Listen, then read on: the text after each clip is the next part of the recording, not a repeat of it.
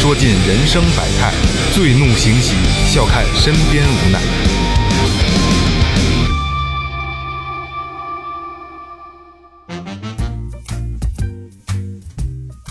Hello，大家好，这里是最后调频，我是你们的老朋友萌姐。哎，大家好，老岳，哎，雷子，哎，卡一二哥特别扭，有点接不上，卡一下哥。说前面啊，微博搜索最后调频，微信搜索最后 FM，关注新浪微博公众号，公众号里有什么呢？岳哥告诉大家，嗯，公众号里有很多我们节目相关的一些照片啊、视频啊，还有一些生活状态，哎嗯、比较重要的啊，还有可以打赏，捎带手的打，捎带手，捎带手对。对对，一一分不嫌少，这是一种一分不嫌少，哎，新的互通方式啊，互通方式。然后呢，不废话了啊，先介绍今天的嘉宾啊，李萌和思晴啊。嗯，大家好，，Hello，应该说是又又来了，又来又又来又来又来了。这个这个老听众都知道他们两个人啊，我不做过多的介绍了。但是今天他们两个人来呢，是带了一个很奇特的故事，我觉得特别有意思。然后立马开机，咱们就把这个故事咱们这个录出节目来啊，现场抓的哎，现场抓，现场抓，哎真是特临时啊！李萌给我们做着咖啡呢，就给就给摁的摁的麦克风前面来了。是必须录，对。讲讲，哎，这个事儿是跟平行世界和这个这个这个这个鬼压床哎鬼压床和梦有有关的啊。对对李萌给大家讲讲。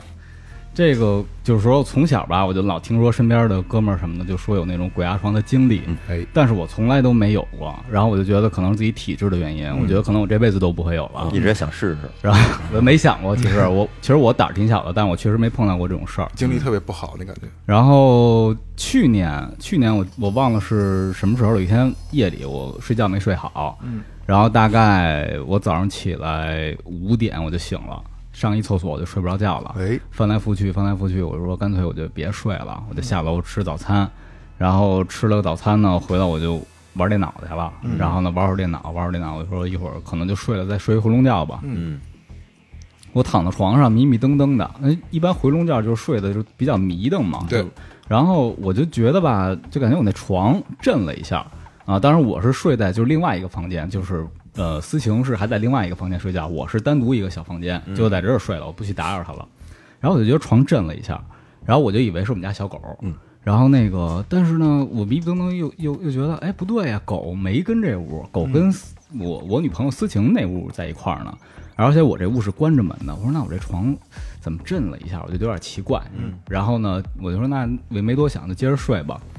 然后就紧接着就觉得，从我的这个菊花处啊，有一个有一个什么东西就进来了，进入了我的体内，一股暖流是吗？就给我噎了一下。嗯然后我就嗯那么一下，我说哎呦，这是什么情况呀？有不是有胡子扎你脸吗？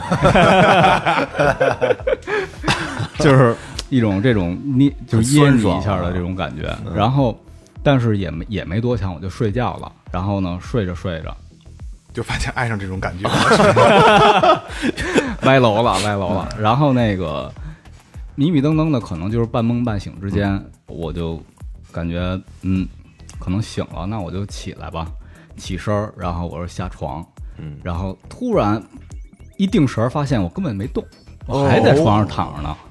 灵魂抽离对。，然后因为这种情况吧，就是搁之前可能那种半梦半醒、快醒的时候也有过，我也没往心里去。我就说那我就再起一回呗，我就又起来，又又又又要下床，然后一下又正门回来了，又发现自己没动，就是起不来啊。一下就慌了，嘴里喊从来没一二三起，从来没遇到过这种情况嘛起。不来，然后我就急了，我就使大劲，我说我使使大劲起，然后起起来，叭一下又回来，发现我又没动，然后就越来越慌，就一次一次的往上起，然后尝试一次了尝试了大概多？很，我觉得得有六七次吧。在半梦半醒的状态下，对其实咱们就是很多听众都知道啊，回笼觉这个状态上，就半梦半醒最容易出状况。对，而且还有中午，中午睡觉特别容易，对，因为它哦浅，睡眠太浅了。嗯，我这是第一回嘛，然后就一下我就慌了，然后那个可能大概从第五六次的时候，我就已经开始嚷了，我就我就喊思晴，我就大声，我就坐起来，就大声大声喊他，我说思晴思晴，然后啊一看，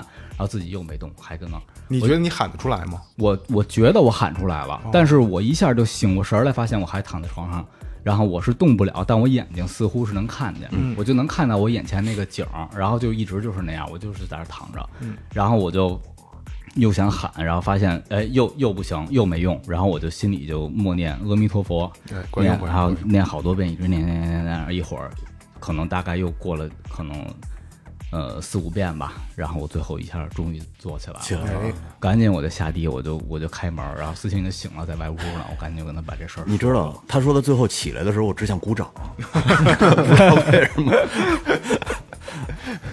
然后那那天就是一下我就就我再联系到之前嘛，就是被后入以及床震的那种感觉，还后入用的这个词儿啊。就是那种就因为正好我是攒着睡觉，侧躺等会儿，攒着睡刚刚才，李萌说的是，就是那种感觉，你是尝试过是吗？不是就是说想象嘛，想象应该就是那种不是，我跟你说，去检查的时候就是侧卧，我没检查过这个。在床上侧卧后入，医生 就是那样这。个做过手术，对对对这有有发言权。对我检查时候也是来，李萌继续。然后，然后这事儿就其实呃，对我的就是这种影响也挺大的，我确实挺害怕的。你之前是坚信就不信这东西？他从来没经历过，从来没哦你经历过之前信我绝对的信，因为你看我都有念阿弥陀佛这种觉悟嘛，嗯但是我没遇着过，嗯一回都没遇着过。然后那次之后，我是真的是就有点那几天，我也是就是不太敢，就一人跟一屋里待着呀什么的，就觉得挺慌的。然后这事儿过去挺长时间了，然后那个慢慢慢慢也就没再发生，我也就没没再想这事儿了。慢慢这个这个这个防备心就下降了哈。，对我，我可能中间大概去想过，就是说这个为什么是是因为我们家变得不干净了，还是说我自己招着什么了？嗯然后，但是后来他就是都风平浪静了嘛，我也就没想这事儿了。就直到大概上个礼拜吧，上个礼拜思晴也经历了这么一次哎。思晴讲讲情况情况一样吗？嗯，不太一样。而且其实我不知道那个是什么，就是其实是我跟李萌讲完我发生什么，然后他去呃比较啊，然后去拼凑啊、研究啊，才知道可能是什么。但是其实我现在也不知道我发生了什么，就可能人家俗称的鬼压床吧。其实就是晚上我睡觉的时候，那时候应该十一十二点，嗯，李萌还在下面弄电脑工作，然后我已经上去睡觉了。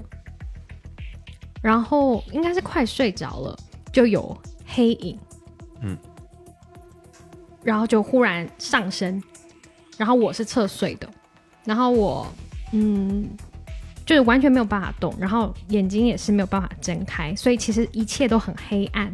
可是我看到，或是说我感觉到有另一个我是可以尖叫的，嗯嗯嗯，然后是一直在挣扎，而且他表现出很害怕的样子，然后他就是可以尖叫出来，嗯所以我一直叫李萌，就是那一个我是没有办法动到的。对对对，可是呃可以叫李萌，嗯嗯然后我就看到李萌跑上来了，而且因为我的那个声音很尖锐，就就当时李萌是听得到的。就是一会儿我再给你讲我的这个版本。OK，哦啊，这是俩版本 OK 其实。应应该是说我完全没有动，就是真这边的我嗯是就就是这样侧着的，然后我只是感觉到同时的这个我是在这边，然后一直在挣脱，然后一直在叫，而且是那种嘶嘶声的那种大叫。然后李萌跑上楼梯的时候，就是他很害怕，因为那个叫声应该是真的很可怕，所以就是他一上来以后，然后这边的我也醒了，那边的我也醒了。然后我就醒了，就是这边的我就真的醒了，哇，把我吓得就是，就是你看到那个你醒了，嗯，然后我也真的醒了，然后我我完全不敢动，就是因为呃，其实就是很黑，可是刚刚的黑跟现在的黑不一样的黑，其实一切都很安静嘛，嗯嗯，我完全不敢睡，我连动都不敢动，我都能体会到，就是当时的那种气氛。那种恐惧感。然后我我是怎么？因为我想要他上来，所以我是拿手机说，我是拿手机打电话给他说：“宝宝，你上来。”然后他说：“哎，你你怎么了？就是干嘛？”通常我想要喊他，我就直接说“李萌，李萌”，或者是“哎，宝宝”。然后他就说：“你怎么打电话给我？”我就说：“你赶快上来。”然后他上来，我我才跟他说我刚刚经历了什么，就这样。等于说我的我的对这件事儿的介入是从那个微信语音通话开始的。我跟下边正弄电脑呢，把手机亮了，然后一看，哎，思晴干嘛给我打电话呀？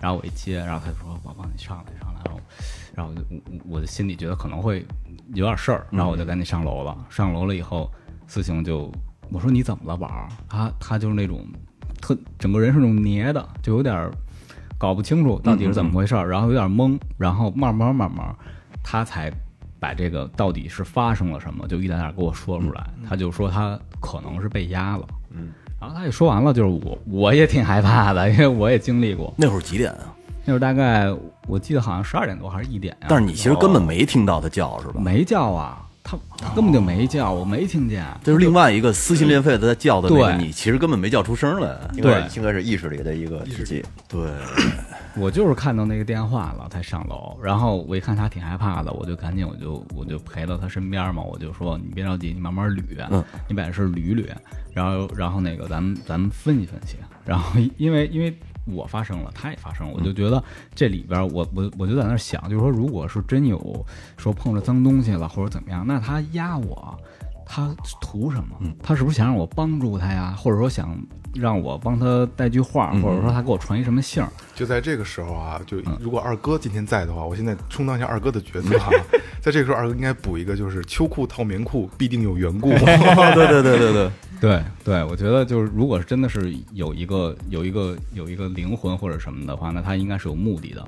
然后我就想帮思晴把这事儿分析出来，然后思晴就他就大概给我讲了一下，他就就是思晴给你嗯讲这个他发生的这个事儿的时候，你跟他说过你之前发生那个事儿吗？知道啊，他已经知道了。对我被压的当天，我出出了房间，我就跟他说了，嗯，然后等于说这回是他被压了，他慢慢给我讲，他就说他那个，呃，先开始是在床床上睡觉，然后后来呢是醒了，因为因为他睡觉旁边是搂着我们家小狗，小狗呢可能有点那个有点不安分啊，那个是因为就是没思晴没关窗户，外边小野猫进来了哦。啊，然后小野猫进来了以后，那个狗就有点不安分了，然后这这个狗弄这动静就给思晴给弄醒了，然后呢，这个这个事儿是是我也经历了，因为我是在我那屋待着，我说出来上一厕所，我发现哎，怎么俩小猫都进来了？然后小猫发现我醒了，小猫赶紧往那个外跑，然后从窗户就就跑出去从这儿进来的对，就从这窗户真好玩儿啊，就就跑走了。然后我就说，哎呦，这思晴没穿没关窗户呀，我就把窗户关上了。等于这个事儿应该就是导致狗不安分，然后把思晴给弄醒了。他醒了以后，他就跟我，然后他他说那个他醒了之后呢，迷迷瞪瞪就就要睡，这个时候就是感觉到你你是感觉到有那种黑影了，对吧？就有一个那种黑影朝他扑来，就那种感觉，然后就这个东西一来了以后，他就好像就进入了就整个世界，其实世界本来就是那个时候，因为晚上嘛就是黑的，可是一来就更黑了，就全黑。嗯。然后他这个黑劲儿一上来，然后思晴说他就能感觉到，就自己在床上躺着，好像进入了一种既主观又第三人称视角的那么一种情境里，他就感觉到自己在床上躺着正睡觉呢。然后呢，但是因为那黑影来了，给他的身体实际上造成了一些不适感，对吧？嗯，就是压床的那个感觉吗？就是其实动不了因为我是这样子侧着睡，我完全没有办法动，就是嗯、呃眼睛也没有办法开，然后动都不能动。就是就正常平常咱们压床的那个感觉。嗯应该你知道是这样，就是我记得我在我上高中的时候，那会儿玩的晚上玩的晚，然后第二天上学还早，嗯所以有的时候呢，我就会找一个台阶儿，然后趴在那儿，趴在腿上睡觉。哦，我趴着趴着的时候，其实我就能感觉到，一会儿整个世界变黑了，然后我飘起来了。后来我分析，可能是大脑充血缺氧，对缺你这就是那个那个劲儿。但是那那你知道那那劲儿一来的时候，是你说不出来，你心里嗡的一下，哎呀来了有了，就是就是那种感觉。但是这种感觉就是你长大之后就没有了，是吧？嗯，我长大之后还我不知道，我其实应该再试一下。我没怎么那么趴着睡过觉，别试这这岁数不是你想要，它不一定能来。但是以前我跟你说啊，真的是，就是你趴那睡一会儿，你就能感觉到马上要来了，特别明显。你就试试吧，你要要想吃的话，就中午睡觉，中午午休很容易。嗯没有经历过，但是我也不想经历。嗯，那这件事儿的后续呢？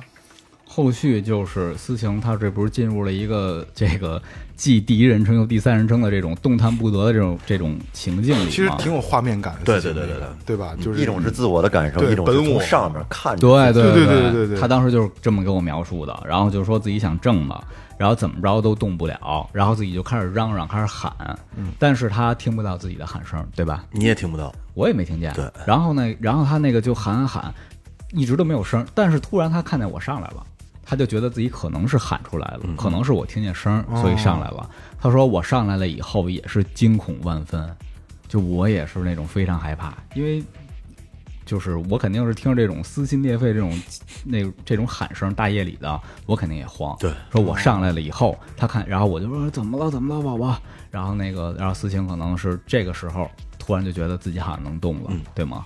然后他就觉得，哎，自己一下能动活了。这时候就在那个梦所谓梦境里的他能动了，解脱了，然后马上这个就是真的躺在床上，就是一直以来都没法动，也没有喊的这个事情也起来了，起来了啊然后他给我拨了一个微信语音通话，哦，是这么一个事儿。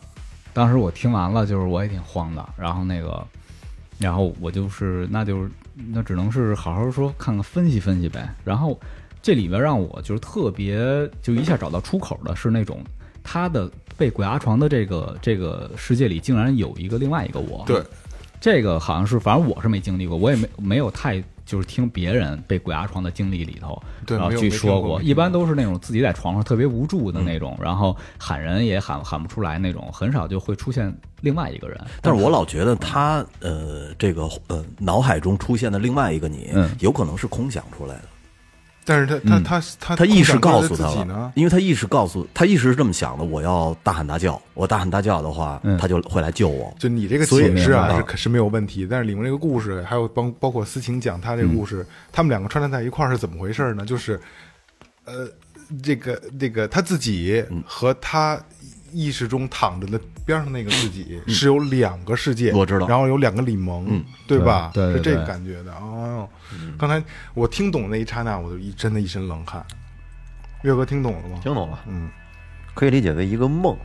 对对，我解，对如果要是说通俗一点理解的话，可以理解为其实就做了一个梦。但是他跟咱一般的梦的区别是在于，他这梦是跟他当时所处的环境是完全同步的。没错和的一个清醒对清醒梦。对，等于说这两个点一是让一一下就让我觉得这有可能是一平行世界，哎，对，就是他经历了另外一个平行世界里的某种可能性。嗯，就是因为就是呃，就是接下来我的这些分析，首先是建立在一定的这种呃怎么说呀？体系调研对体系里啊，哎这个体系是什么？就是我一直坚信的，就是呃境随心转。嗯，就是所有的这些东西要发生什么，其实都是我们是跟我们的心、跟我们的意念是有关的。就我们我们想象是一个美好的世界，这个世界就会变得越来越美好。我们假如沉浸在一个恐惧或者仇恨里面，那你身身边周遭的这些这负负面的东西就都会来。嗯，所以当时我就只能是。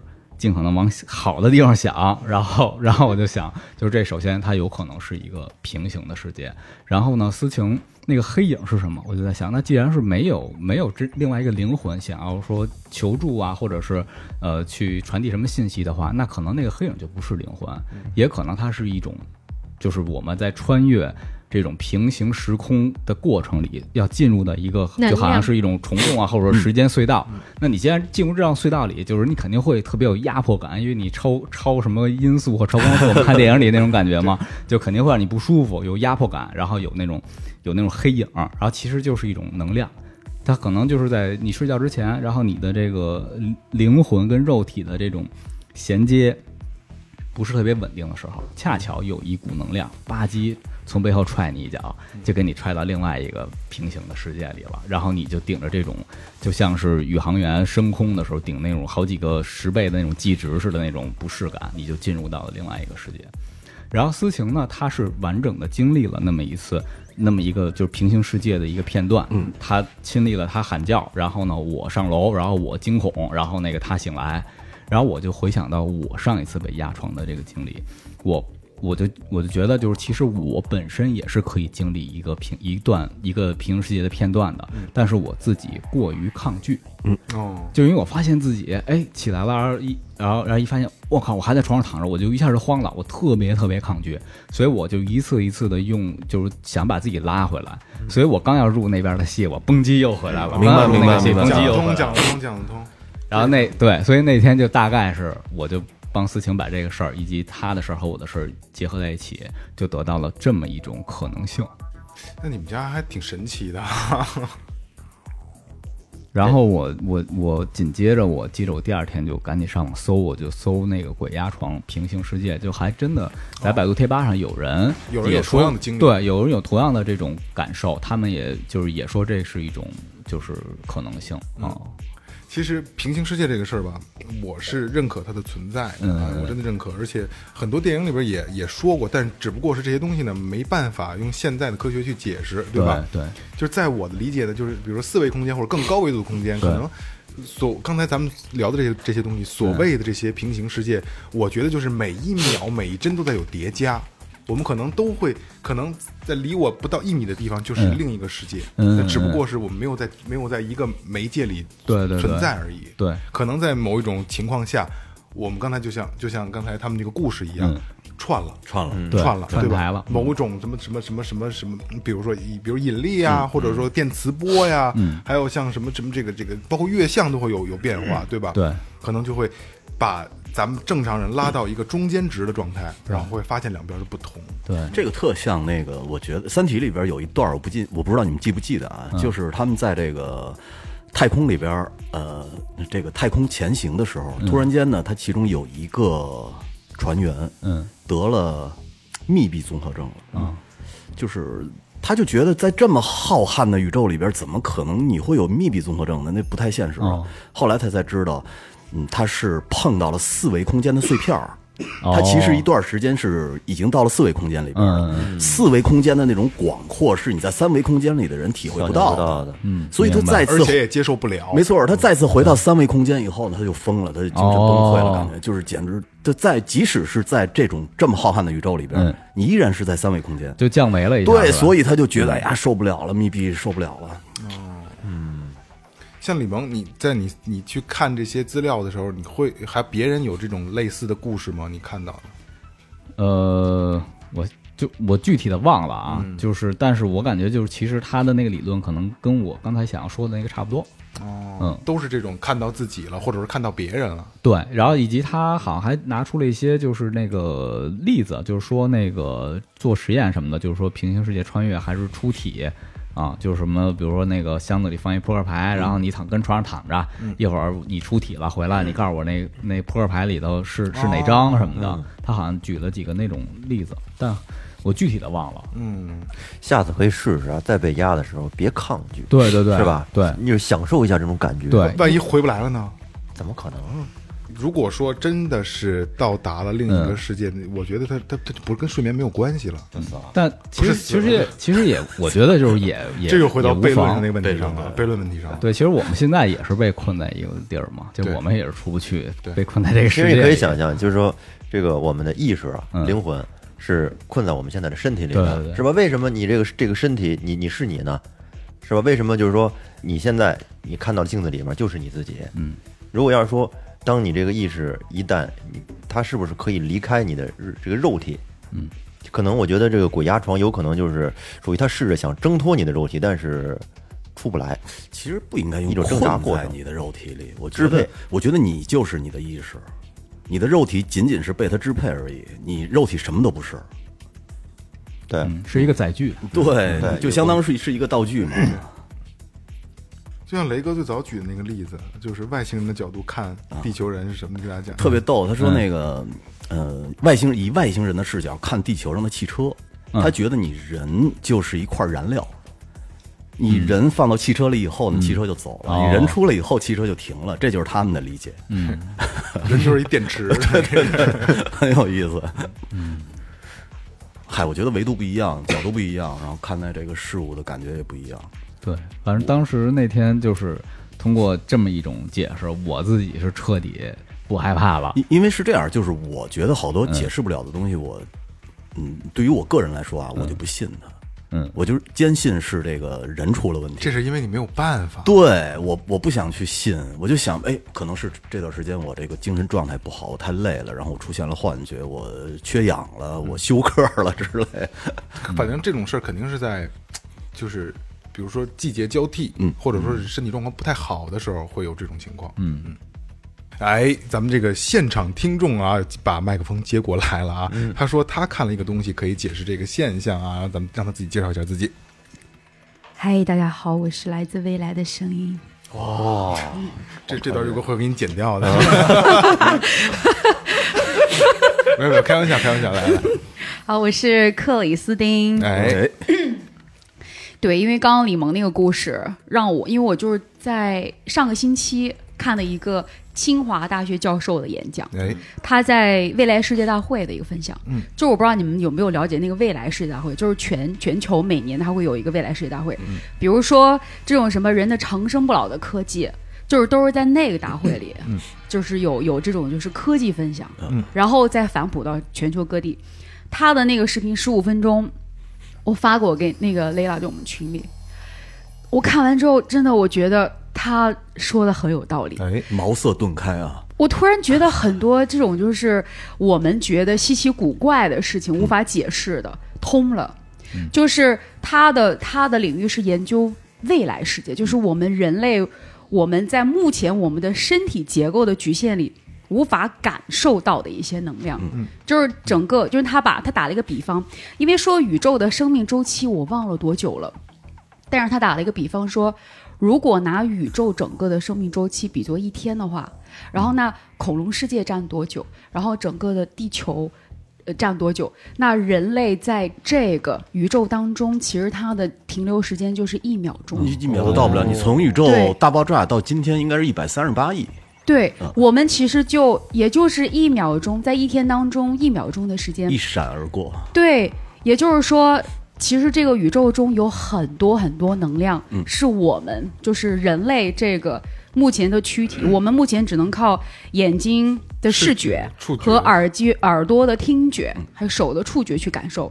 可是有很多动物，比如说鱼和一些鸟，它们是通过一些其他的这些呃，对，它有很多不同的形态去感受宇宙当中不同的能量。然后呢？就是因为他，他现场就会说，现在整个世界大会的时候，现在其实在我说话的过程中，就有很多能量，其实你们是接收不到、感受感受不到的。对，是人类感受不到的。就像猫和狗的听力的这个范围也跟咱们人不一样。对，所以其实就像就有点像是说，我们就我很喜欢看《海洋世界》或者是《蓝色星球》，那很多海洋生物，他们其实感受到的世界和我我下海去潜水的时候，其实我是看不清也感受不到的。首当其冲，可他们可以。特别可怜的就是海豚。嗯。对他的声纳系统多发达呀！然后他其实，在表演的时候，他特别痛苦。是，对，而他的情绪比我们，他的智商跟情绪都比我们要比比人类是要高很多倍。只不过他不会我们的语言，对，应该说我们不懂他们的语言吧？站在什么角分站在什么角度来说？所以你知道，就是你这个东西，你看多了以后，你再看动物园，你完全感受不到它是一个很有意思的地儿，你会觉得那是一个监狱。本来就是啊，本来就是。对对，所以我觉得这个其实是能解释很多我们现在就是我们的正常的系人体系统下解释不了的一些能量。嗯，哎，没错没错。对，我可以分享这个视频给大家。我看完之后，突然觉得这，因为他其实他的观点是，这个是我们未来要研究的，就是科技研究的方向。那 AI 等等一切的科技应该去探索的是。已经有的，可是我们无法去感知的，我觉得这太酷了。对，嗯，其实这个方面咱们一直没没去往那个角度去想啊，一直没往那个角度想。然后那天呢，我就这么着分析了一通以后，我就彻底不害怕了。我觉得思晴呢，可能还是有点害怕，因为他还是他攥我胳膊攥的特别紧。然后他可能慢慢觉得我在他身边，他就能好一点。然后呢，我这边我就继续就顺着我那个思绪，我就继续琢磨。然后我就感感受到，就是说，我就想平行世界这个事儿，以及我一直以来相信的境随心转这件事儿，我觉得很有可能就是我们时时刻刻都在跨越平行世界。嗯，就是说？就是说，呃。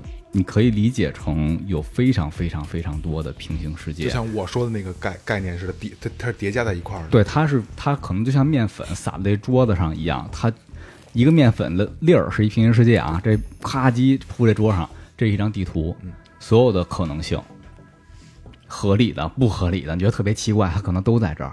然后这个就是你可能作为一个灵魂，然后那个你一直都在经历的，就是这种可能性，可能你都你都有经历。然后呢，但是可能。呃，你自己感知到的你的这个所谓的自我，其实可能是你整体的这个灵魂的一个什么，呃，多少核、多少个内核中间的一个线程，嗯，然后呢，在这么多平行世界、这么多可能性、这么多的这个这个呃情况组成的这么一个地图里面，我们每个人感受到自己的一生，我们是以时间。为线索，这样去把很多可能性串联的。那你这是一条路径，这个路径就是你在众多无限种可能里趟出来的，这就以时间为为线索趟出来一个路径。目前你的人生来说，时间是唯一路线。对对对，就是那么在你走过的、你亲历的这个路径之外，就是可以说是有无数无数无数无数多你可能没有清理过的。然后这些路径有可能会是在你的梦里。你可能有时候梦，我们会梦到一些有的没的，然后特别不靠谱的，特别没可能的。然后有些梦，你又觉得跟你的生活是有联系的，因为就是那些平行世界里太多了，它可能有的就是特别的胡逼，然后有的就是你你能觉得是有有有道理的，然后你这么着串。那么我们可能做梦的时候，就就会串到，就偶尔就像是这个这个。调频嘛，调到一个那种雪花，有点雪花，但也有点那种信息的那种频道啊，可能亲历那么一种可能性。然后有的时候像鬼压床，那就是一个外力，一种能量突然来了，哐叽踹你一脚，就给你往你就偏偏鬼了。你那可不是踹一脚，是你那是你那 你那老逃避，顶的可有点厉害。对，反正就是这个意思嘛。然后所以说我我这个和我一直以来相信的境随心转也是，就是说我其实可以用我的意念去控制我这路径是要怎么走啊，顺着这时间的这这条线儿，我是想往好的地方拐，我还是想往坏的地方拐，其实是自己可以控制的。对，所以当时我就在在那样一个事情刚给我讲完了，他也害怕，我也害怕的那么一个夜晚，我就是。呃，想着我一定要好往好的方面想，往好的方面上，给自己思维找条出路。对，找到了这么一条路，我自己就解脱了，我自己一点都不害怕了。其实可以理解为，就是说，好像是登山，到山顶有很多条路，你你能选的是其中的一条，但是也许会有很多个你在走不同的路，你同样在爬这个山。对对对对对对对，他们可能是其他的县城。嗯。然后这个事儿呢，就是往下说，就是我就想起那个。就是知乎上那个潘博文事件的那个，其实他这个事儿我不知道大家了不了解。嗯，就是其实他主要的讲的是什么？就是可能四个小朋友，大家是初中生，然后呢，这个事儿我给你讲，你来你来，越快越快就说。这个是什么呀？就是二零一九年的时候吧，知乎上有一个帖子，说他在上高中的时候，二零一三年那会儿呢，他们是正上高三，准备高考呢，然后一节体育课。有四个同学一块在操场上打羽毛球，对，在一个宿舍楼的前面一块打羽毛球。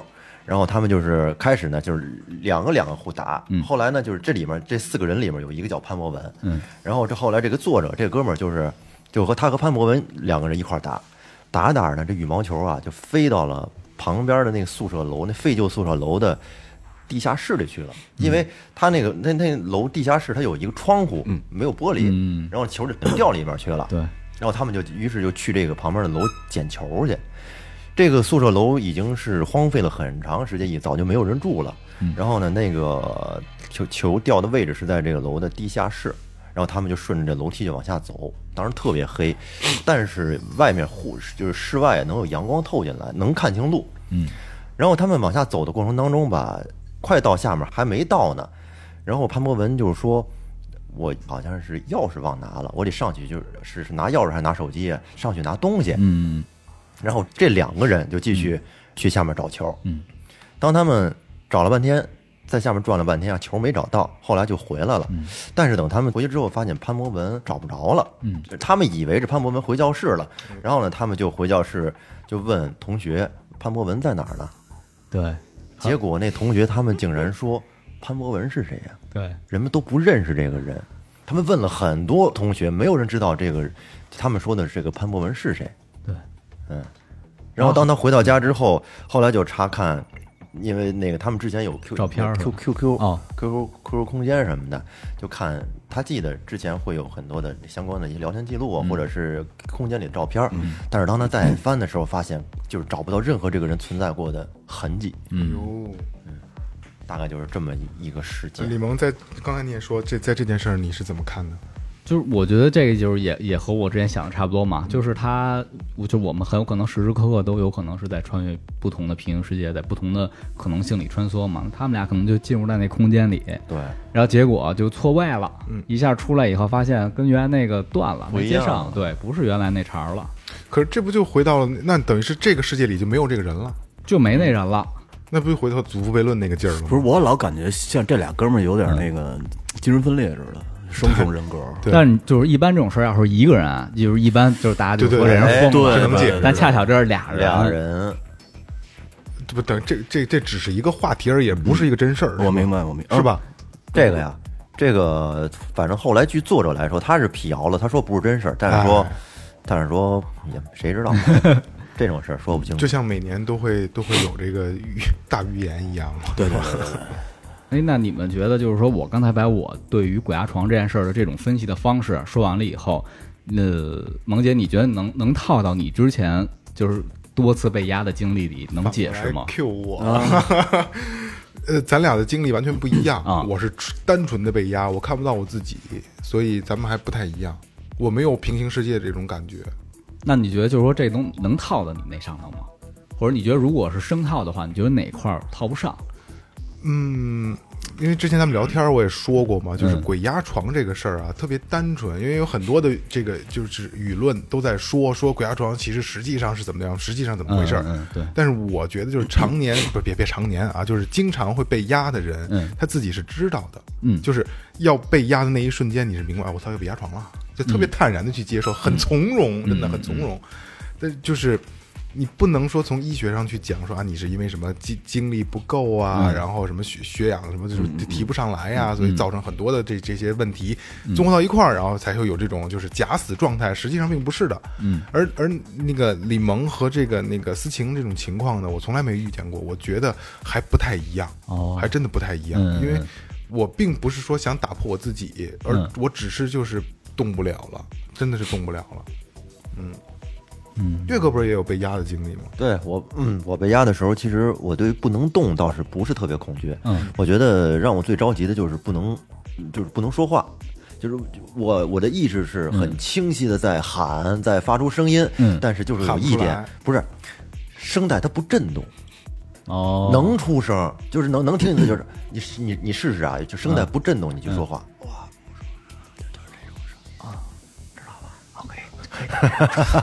可以到这种程度是吧？对对对，就是能能听见自己去说话，但是声带不震动，其他人听不见。我觉得这个是让我特气急的。哦那就那你你们两个都是就是说计时的就可以分辨出自己对自己的身体失去了控制能力。对对，而且最最重要的是，身边的你的周围的环境，你都感知的一清二楚。别人说话聊天，哦你都知道，哦嗯，但就是动不了了。就是常规鬼压床跟你们俩这鬼压床还不太一样哦嗯还真的不太一样。雷哥是从来没有这种经历，没有，你也别别别别盼着有，感觉不是特好，第一次你会特别害怕。嗯，其实要是说周围没有什么特别的事儿啊，也顶多就是动不了，倒也没没什么害怕。但是就是说，你像我那次啊，在那是在那个北京人民广播电台二十几层啊，那有录音录音必须得把这棚，个说出来，多他妈烦不是！他他是他那那个录音棚你，看这样那点事儿怎么不说呢？那个 那个录音棚，它特特别老旧，嗯。那是一个九十年代的一个录音棚了，嗯特大。然后晚上都两两点多了，那录音录特晚，就是累了嘛，嗯。就拼了几个凳子，我嗯。躺在就是哦。眯一会儿，嗯。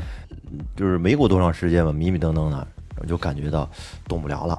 同时呢，我我还有两个哥们儿正在在楼道那儿抽烟聊天说话，我听得一清二楚。嗯，但是同时我还听见，就在我周围凳子旁边啊，有一个女人在走，穿着高跟鞋，哒哒哒，特别慢的在我这边嘎噔嘎噔嘎噔的，就是这么走。嗯在屋外，在屋里啊，屋里就就在我身，就就这么就这么远的距离，就在我周围，就这这这么一圈来回走。哦哎呦，听得我的汗毛都立了。但是对，但是他没有做出什么太过分的举动来。嗯。嗯，也比如说哪种过分像的比如说像李萌那种 入侵什么的，那倒没有，就是来回只是单纯的在散步。嗯，嗯，过这儿过了一段时间，自己挣扎挣扎，算是起来了，然后那个声音也就消失了，声音就没了。哦，嗯，那你你们当时查过，就是你从科学上讲为什么会鬼压床的这个现象吗？科学解释，这解释不了。对鬼神都解释，都说是一种假死状态。但是但是你那那我反过来说啊，我那有一段时间经常被压，后来我爸给我弄了一根桃木棍，让我放在床边，就再也没出现过，再也没出现过，直至今日。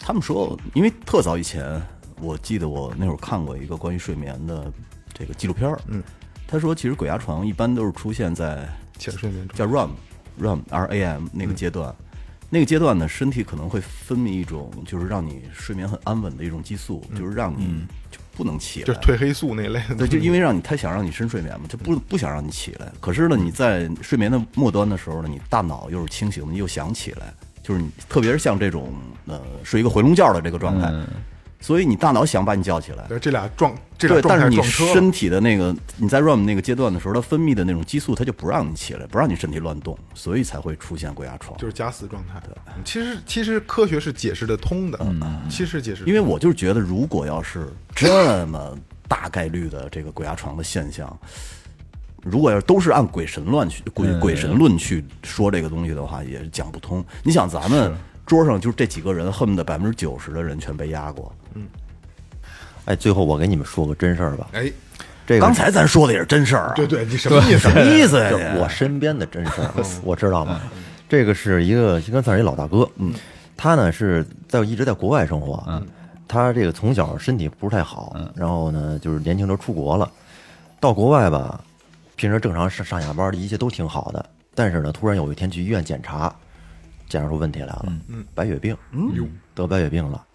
然后后来就是那就治呗，然后就化疗、吃药，反正这过程很痛苦。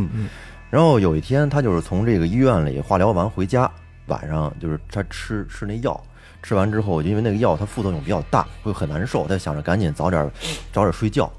反正平时因为平时睡眠质量不太好，哎，然后吃完药之后，他就想着赶紧睡，赶紧睡。那会儿大概是晚上十二点多，然后没过多长时间，他就觉得自己就进入了一种被压的状态了，就是那种身体动不了了，好像只有眼睛能动。嗯，他就下意识的一睁眼，他一看那个床角的那个位置，嗯，站着一个穿黑衣服的男的，他穿的衣服吧，就好像是中国那种练气功的那那种、哦那那种衣服，对襟儿的小褂，哎，对对对，类似于那种衣服，穿着一身黑衣服，然后呢，具体这面部表情呢，跟我说的还挺清楚的，说就是看起来就特别慈祥，一看就感觉身体特别温暖。哦然后那个老头儿吧，没张嘴，但是呢，他能知道那老头儿在跟他说话，哦是一种就好像类似于意识上的交流吧。那老头儿就在跟他说：“你跟我走吧。”嗯，就让天亮就出发。对对对对对，天亮就出发，噔噔噔噔噔，就用意识在跟他说，让他跟他一块儿走。嗯，他当时没太明白什么意思，然后呢，他就下意识的再往旁边一看，只见他在他旁边平时的那个电脑桌那个椅子那个位置啊，啊。还坐着一个人。啊，这个人穿着一身白衣服，哎呦，也是那种中国传统的那种那种衣服，这也是一个一个老头儿，看着像一个老头儿，嗯，就是感觉也是长得特别慈祥，嗯。但是这老头儿呢，就是冲着他微笑不说话。就在这个时候呢，对于他来说呢，就感觉那个黑衣服的人就是一直在叫他走，嗯，然后白衣服的人就是想不让他走，再坐一会儿，对，但又不能说不让他走。啊，然后他说，他一看那黑衣服的人，觉得身体特别舒服，哦。就感觉有浑身有一股暖流，哦。就觉得如果要是跟他走的话，一定会从这种痛苦中解脱出来。嗯。因为他他因为很难受嘛，但是呢，他自己还有一个另外的意识的另外一层反方向的会想，我不能跟他走，嗯，因为如果我跟他走了之后，可能就回不来了，嗯。然后呢，他又想到他母亲，还有他媳妇儿，还有他家小宝宝，嗯，走了之后怎么办？嗯。好，后来他就做出了一个很艰难的决定啊，就是就不跟他走。然后呢，就他就看着这个穿白衣服的这个人，这老头就一直冲着微笑，哦，很慈祥的这个对，很慈祥的微笑。然后就这么一直到凌晨，好像是四点多钟，他说是天大概都快亮了。聊到聊半宿是吗？对，这这一宿反正挺艰难的，那这过程里就是说是那个黑衣服的人一直在劝他吗？一直在劝他，就哦就想把他让这个人跟他走。嗯然后天快亮了，他再这么自己一挣扎，闭上眼再一睁眼，俩人都不见了。哦最后他就留下了。后来他这个病好了，哦，太棒了！哎呦，后来后来后来他康复了太。棒了，太棒了！哇塞，他跟我说，有可能他觉得这两个人好像就是传统中的黑白无常吧。一个身上写的是“天下太平”，一个写的“一剑生财”，是吗？哎，你不知道啊？我不知道，我不知道，我不知道。黑白真的黑白无常，这个有两，他们一人戴了一帽子，我忘了是谁是谁的了，上面就写嗯嗯的“天下太平”，另外一个是一剑生财。是那个键盘的键吗？见见见，不是不是不是不是啊，见面的见岳。哥，你这是真事儿啊！这这啊，这是真事儿这个，我他真的做了一个这么，这就是感受了这么一这个故。事特别好，因为你的嗯结尾是特别好的结局，我觉，得他最后最后。康复了。证据是，嗯，一看就不是韩国牌。后来他还给他给他媳妇儿讲这个梦呢。他媳妇儿说可能就是黑白无常，得亏没跟他走，他走了你就估计就走了走了就走了。过了就估当天晚上估计就真完了。是。因为佛教里经常他会说，那个你走的时候会有好多你的冤亲债主，然后幻化成一个特别好的形象，然后去引诱你，啊，让你特舒服。我觉得我觉得走要那个过程一最后那个过程一定是浑身特别舒畅的一个过程，嗯肯定是特别舒服。你想要从自我的意识来说，你想要去，嗯，对他就是通过这种方式来勾你嘛。哎，好吧，好吧，好吧，今天聊的挺多的啊，从这个梦、鬼压床聊到了这平行世界。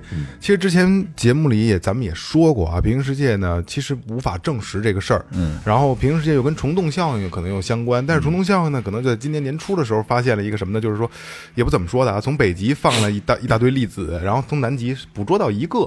然后觉得是虫洞的效应，然后觉得虫洞人是证实了有这个存在的，只能是理论上的证实啊。然后还有一种更好的说辞呢，说平行世界呢是把我们每一个人每一面的状态，嗯，都放在不同的世界里，嗯有好有坏。可能你在这儿过得特别好，但是在另一个世界你会特别的坏。也许你在，也许你比如说李萌在这个平行世界是个摄影师，在另一个世界你可能就是个卡车司机，是吧？你可能是个摇滚歌手，是一个长发的帅哥。也没准是一做咖啡的。哎，对对对对，咖啡师，所以就是不同的世界有我们不每一个不同的自己啊，也希望每一个自己都是无比的好，好吧？这里是最后调频，感谢李萌，感谢每位听众，拜拜。拜拜拜拜。拜拜。